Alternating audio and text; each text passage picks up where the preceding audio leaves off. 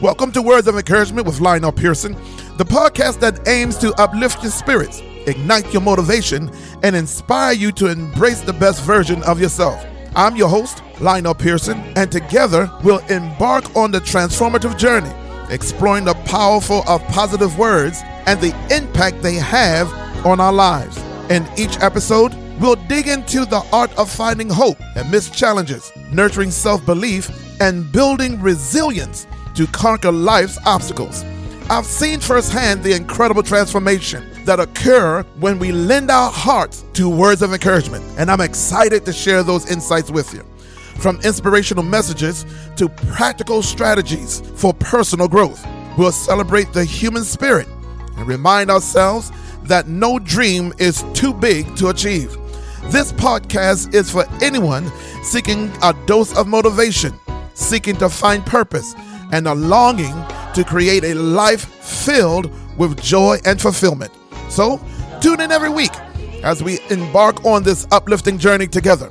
Let's infuse our days with positivity and discover the strength that lies within each of us. Again, welcome to Words of Encouragement with your main man Lionel Pearson, where inspiration meets transformation. Today we have a special segment focusing on the timeless, profound prayer, the Lord's Prayer. The Lord's Prayer, also known as the Our Father Prayer, is a sacred prayer that Jesus Himself taught us. It's a treasure trove of spiritual wisdom that continues to inspire and guide people all across the world. And we'll dive into this beautiful prayer and uncover the layers of meaning it holds for our lives today, verse by verse. All right? So, if you're ready and you have your weapon with you, Turn with me to the book of Matthew, the sixth chapter, reading from the, the King James. Let's start at verse number nine. Our Father, who art in heaven, hallowed be thy name. The two words, the two first words of this prayer, Our Father, this opening phrase to this prayer establishes an intimate and personal connection with God. Uh, it's a reminder that we can approach the Lord with the loving trust and understanding of a child to a parent. The use of our emphasizes a communal aspect, highlighting that we all have a part of God's family and we pray together as a united community of believers. Let's take a look at the next set of words, which art in heaven. This line acknowledges the transcendence of God. It reminds us that our God is not confined to this earthly limitations, but he exists in a heavenly spiritual realm. It encourages us to look beyond our worldly concerns and have a divine connection with our Father. Let's take a look at the last part of verse 9. Hallowed be thy name. Hallowed be thy name. Hallowed means holy, sanctified, sacred. By saying, Hallowed be thy name, we are expressing a deep reverence for God's name. It's a call to treat God's name with the uttermost respect and honor. In essence, uh, it's a plea that God's name be recognized as holy and set apart from all other names. The opening line of this prayer, the Lord's Prayer, captures the essence of our relationship with God. It sets the tone for the rest of the prayer guiding us to approach God with humility, faith, and a deep sense of respect. Are you with me? Uh, let's keep going. Let's look at verse 10. Thy kingdom come, thy will be done on earth as it is in heaven. Thy kingdom come. In this line, we express our desire for God's kingdom to be established on the earth. It reflects our longing for a world where God's principle of love and righteousness prevails at all times. Uh, it's a recognition that God's reign brings peace, harmony, and goodness to this world. God, thy will be done. uh, God, here uh, we surrender our own will and desires to God. It's an acknowledgement that God's wisdom and plans are far greater than our own. We pray for strength and guidance to align our actions and choices with God's divine will. trusting that it leads to our ultimate goal.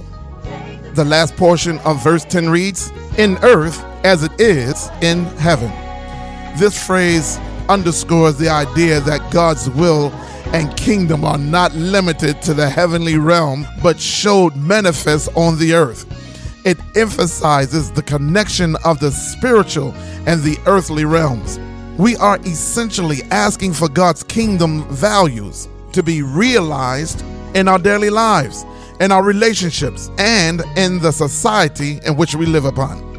This section of the Lord's Prayer is a powerful reminder of our role as co creators with God in bringing about His kingdom on this earth. It encourages us to align our lives with God's will, trust in His divine plan for our lives, and actively work to manifest His values in this world. It's our prayer of transformation, both for ourselves and for the world that's around us. Glory to God. Let's keep moving. Verse 11 Give us this day our daily bread. Give us, Lord have mercy. These two words emphasizes our reliance on God for our daily needs. Uh, it's a recognition of our dependence on the divine source for sustenance, both physical and spiritual. In asking God to give us, we express humility and trust in his provision. Look at this this day. You see that? By specifying this day, oh, glory to God, the prayer encourages us to focus on the present moment. Oh, yes, yes, yes, yes. Thank you, Holy Ghost. It reminds us that God's provision is not just a future promise, but it's available to us right now. And it teaches us to be mindful and grateful for the blessings we have right now, for the blessings that we have today. Look at the last three words in verse 11 our daily bread. Bread, in this context, represents not only the physical nourishment, but also all the necessities of life, including food, shelter, and sustenance for this journey. Daily, the word daily highlights the idea that we seek God's provision on the daily basis, recognizing that our needs are ongoing. You see, this part of the Lord's Prayer teaches us to trust in God's provision, be mindful of our present blessings, and seek sufficiency rather than access.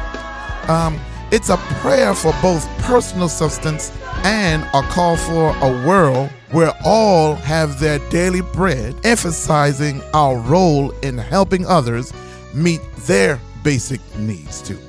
Look at verse 12. And forgive us our debts as we forgive our debtors.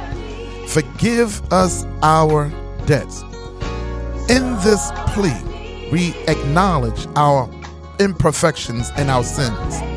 Uh, admission of our need for God's mercy and forgiveness. And by asking God for forgiveness, we recognize that we fall short of God's standards and we look for God to give us, grant us mercy and forgiveness.